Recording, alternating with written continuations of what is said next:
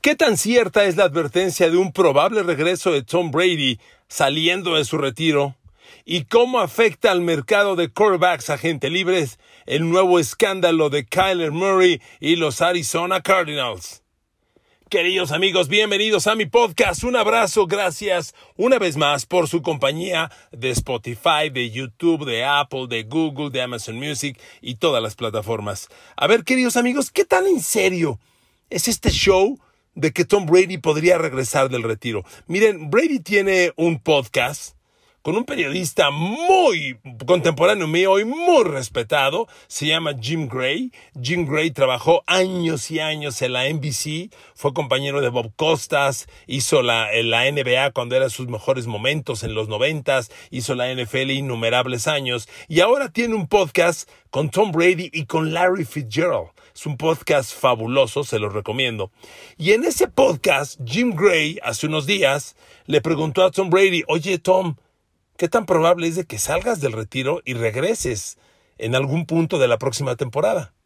Y la respuesta de Brady, quien hace apenas 20 días se retiró de la NFL, aparentemente tan urgido de estar con la familia y solo con la familia, que en una pregunta ante esa lo más obvio habría sido escuchar, estoy retirado, punto, se acabó. Algo así. Brady dijo, nunca cierro la puerta. Nunca diré no, nunca digas nunca. Fue la palabra, fue la expresión de Brady traduciendo, como lo dijo en inglés, al español.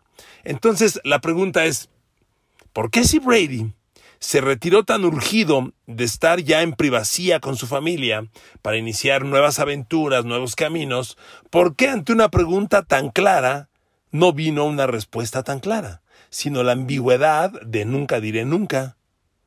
Em, y miren amigos, hagamos un poquito de evaluaciones. Nuevamente, atemos cabos. Esa es la chamba del periodismo, la que me toca a mí hacer y transmitirle a usted. A ver, la semana pasada también, el brillante coreback retirado, campeón de Super Bowl y Hall of Famer, Steve Young, dijo, ¿dónde tendría que estar Tom Brady? Russell Wilson o Aaron Rodgers es en San Francisco. Si yo tuviera nivel para jugar, volvería a San Francisco, porque es el lugar, el equipo y el proyecto donde solo falta un coreback para ser campeones de Super Bowl. Y no lo dijo porque Trey Lance no funcione.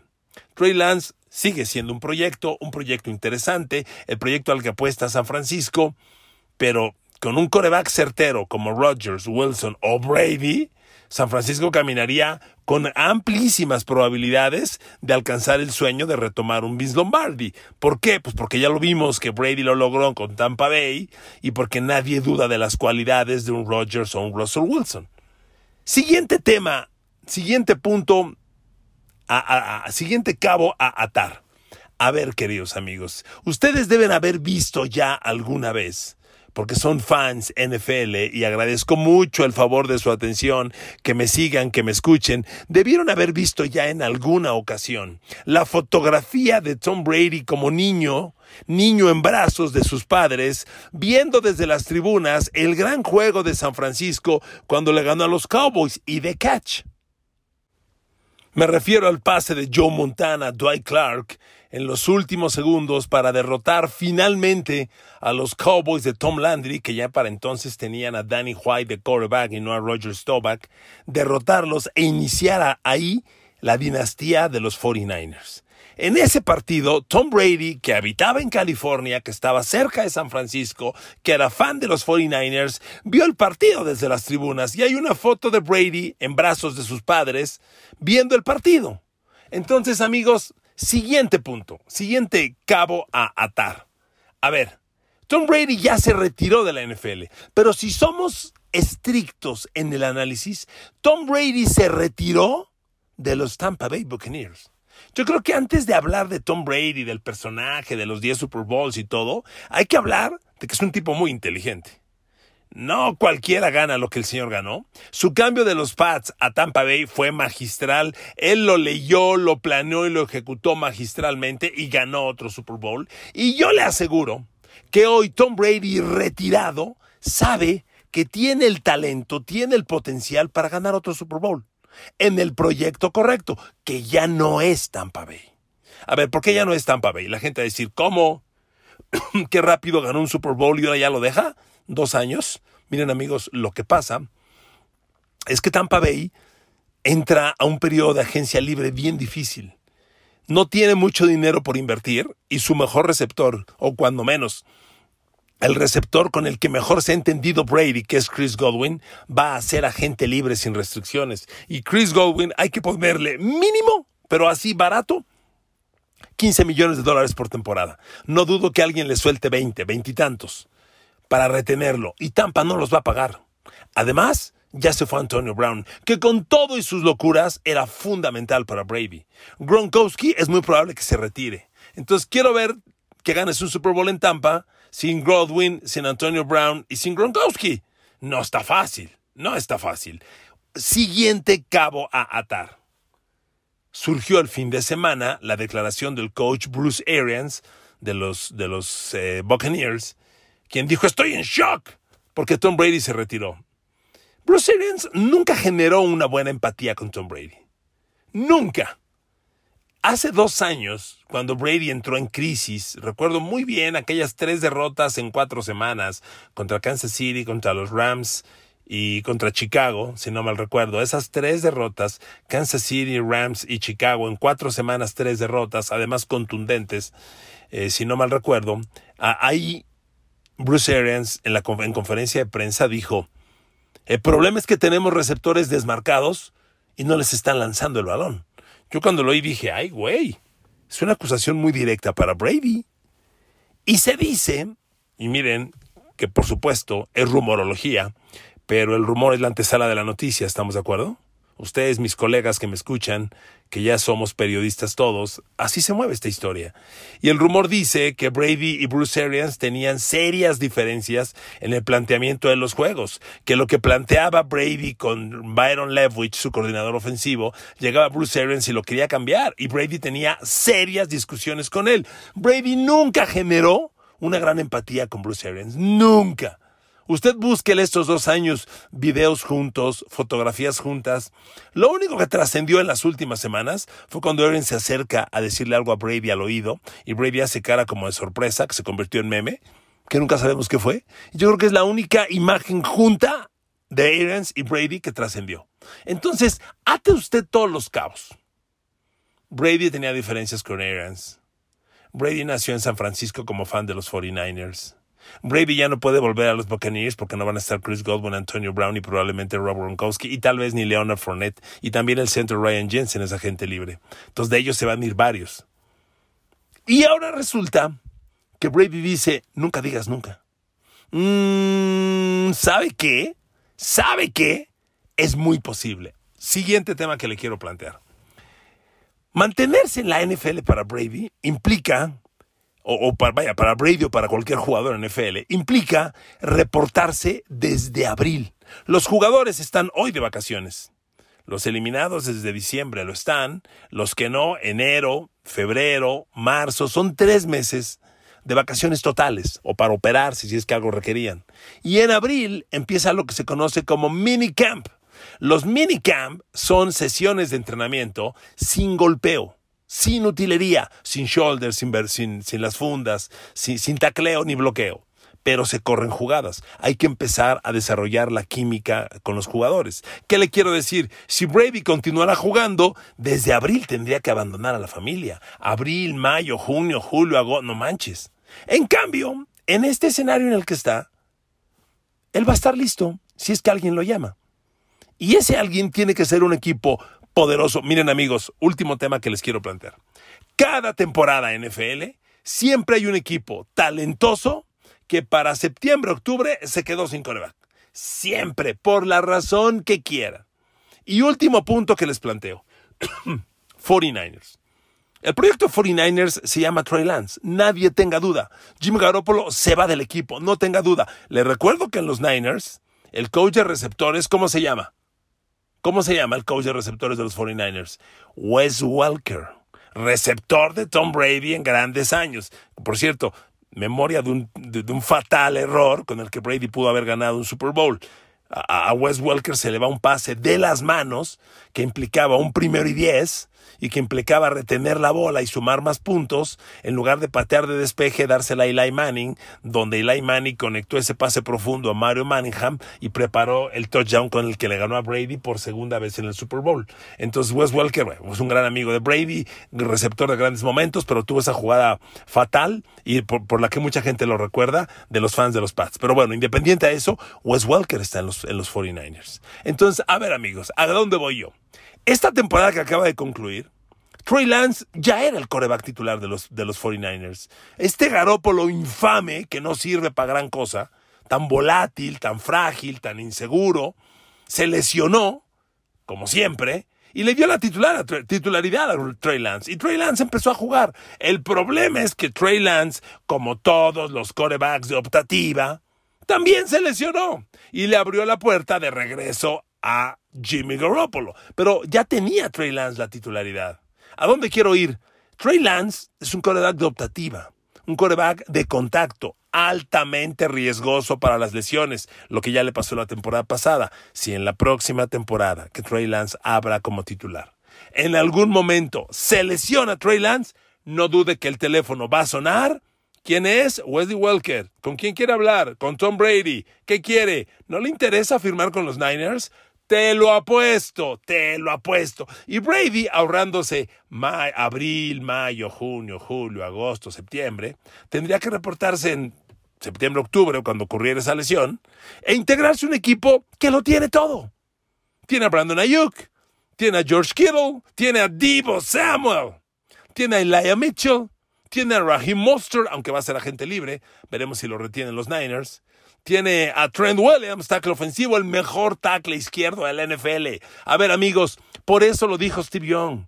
Los 49ers son un maldito equipazo. Lo tienen todo. Línea ofensiva, Laken Tomlinson, Trent Williams es el tackle izquierdo, el mejor del NFL. Se viralizaron varios de sus videos en los que hace pedazos a los defensivos en sus bloqueos, en sus bloqueos de trampa. Pedazos. Hay varios contra Green Bay. Inhumanos. Ese es Trent Williams y le estaría cuidando las espaldas a Tom Brady. Para lanzarle a George Kittle, el nuevo Gronkowski. Con Divo Samuel, backfield, por favor.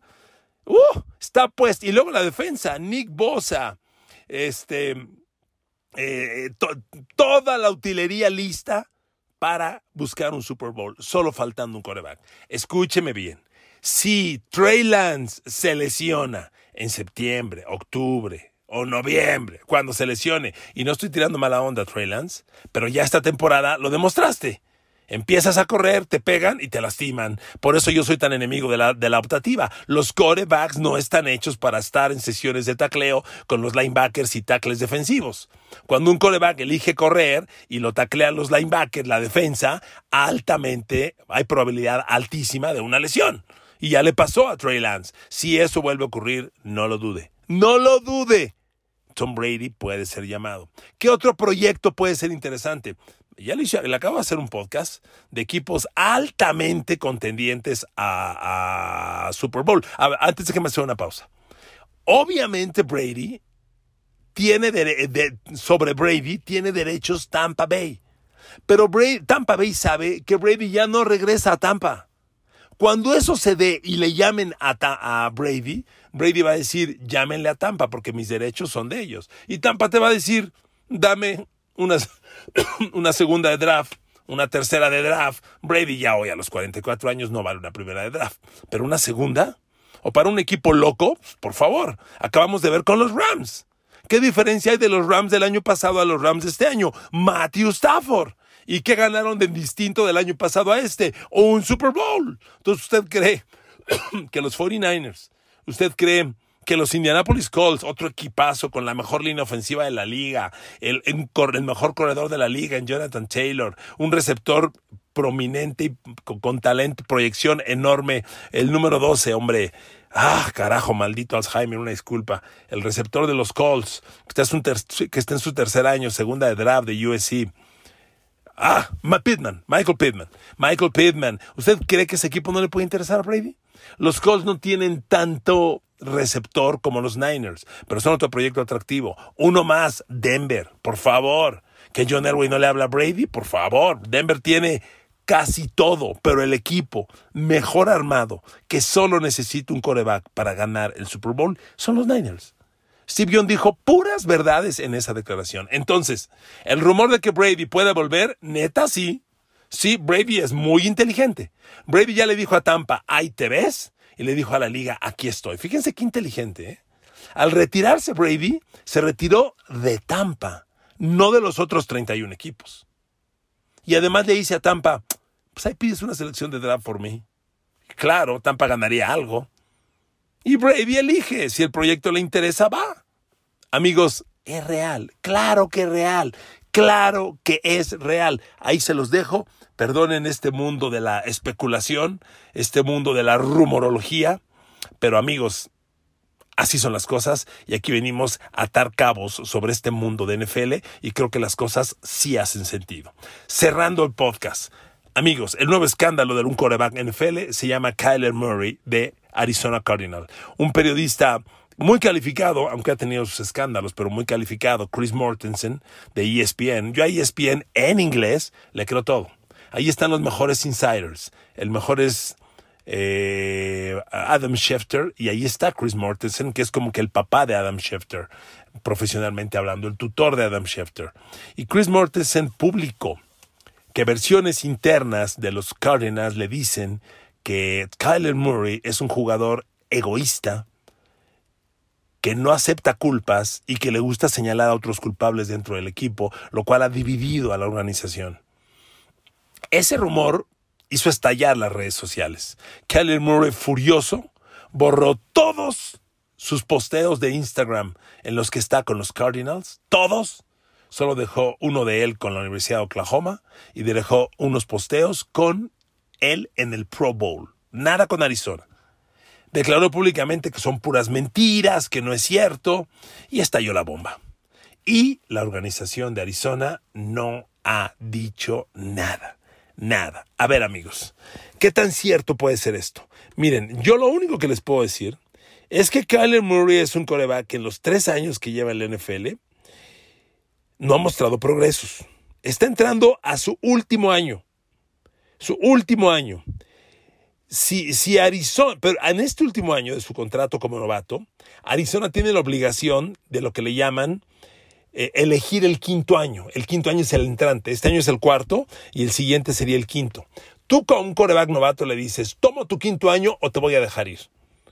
Y no se sabe qué va a pasar. Este año Kyler Murray va a ganar 965 mil dólares. Tiene bonos, bonos de roster, bonos, bonos garantizados, que le van a elevar su sueldo casi hasta 5 millones y medio. Pero su sueldo nominal son 965 mil dólares. Y amigos, si el equipo optara por su quinto año, decir, tomo tu quinto año y te doy un nuevo contrato, como hizo Buffalo con Josh Allen, Buffalo a Josh Allen le dio 258 millones de dólares en su nuevo contrato al tomar su quinto año y decirle, te doy un contrato a largo plazo. Si algo semejante hace Arizona, tendría que darle un contrato de proporciones cercanas, si no es que iguales o chance y hasta superiores, no lo sé.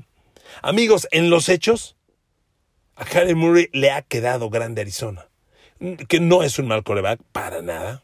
A mí me llama la atención los, los programas de ESPN gringo que veo, cómo lo describen, electrizante, igual que a la, a la, este, de los Ravens, electrizante.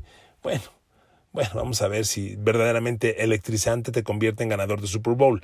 Pero es un coreback que estadísticamente no ha progresado. Es un coreback que tiene un equipazo. A ver, Arizona tuvo, sorprendentemente, una de las cinco mejores ofensivas terrestres de la liga. James Conner, el corredor que antes era de Pittsburgh, tuvo el mejor año en su carrera. Tiene un grupo de receptores elite. De Andrew Hopkins llegó Zach Ertz, el cerrado de los Eagles, Christian Kirk, Larry Fitzgerald jugó su último año y ahí seguía AJ Green. Ese grupo de abiertos no es nada malo. Al final se lesionó de Andrew Hopkins y con la lesión de Hopkins se cayó Murray y se cayó el equipo. De acuerdo. Pero ahí estaba el coreback. Que el coreback no haya tenido la capacidad de encontrar otros receptores es otra historia. Pero se cayó profundamente. Es un equipo que inició la temporada con, muchas dificultades. Si no mal recuerdo, inició la temporada 3-5 y la terminó 7-2. Pero, pero fue terriblemente derrotado en los playoffs por los Rams, un 34 a 11 contundente, que dejó muchas dudas porque Arizona ni, peleó, ¿no? realmente no metió las manos. Y Kyler Murray entre ellos. Y yo siempre le he dicho, esta es una liga de coreback. Aquí los corebacks ganan o los corebacks pierden. Y me parece que Kyler Murray no ha dado el paso. Entonces surge esta fricción. Miren, son fricciones graves, sobre todo porque el equipo está guardando silencio. Yo veo difícil que esto sea reconciliable, lo veo difícil. Ahora, si Kyler Murray entra al mercado de agentes libres, híjole, o, miren, él no es agente libre, él no puede entrar al mercado de agentes libres, discúlpenme, corrijo la expresión, no debí decir eso. Si Kyler Murray entra al mercado de, de, jugadores a cambio, de jugadores a trueque, muy interesante. Kyler Murray por Deshaun Watson, Kyler Murray por Russell Wilson, Kyler Murray por quién? Puede ser una alternativa. Es un coreback con cualidades. Y en este NFL donde faltan coreback, un coreback mediano se paga en grande. Así es. Pero este asunto que surgió y es real, para mí, para mí, genera una situación irreconciliable entre Murray y su coach, que, que, es Cliff Kingsbury, un coach joven, un coach nuevo, pero que aparentemente está haciendo bien las cosas y que esto no le ayuda para nada y, mucho menos al equipo, al proyecto en general, que tiene mucho talento. Arizona es un equipo bien poderoso. De veras tiene. La línea ofensiva mejoró un mundo, era muy mala y mejoró un mundo. Y la defensa, si la bronca fue que se les lesionó JJ Watt, pero tiene talento. yo soy fan de ese par de linebackers jóvenes que tiene Arizona, Saban Collins y Isaiah Simmons. Puta, fabulosos. El equipo es talentoso, pero falta un coreback estable. Y Kyler Murray, si usted ve sus números, no son malos pero tampoco están en la excelencia y se mantiene, se mantiene, se mantiene, se mantiene, se mantiene sin dar el salto. Para mí, tema irreconciliable y Kyler Murray entrará al mercado de piezas a intercambiar. Lo valoraremos próximamente. Gracias por escucharme. Que Dios los bendiga. Un abrazo a todos.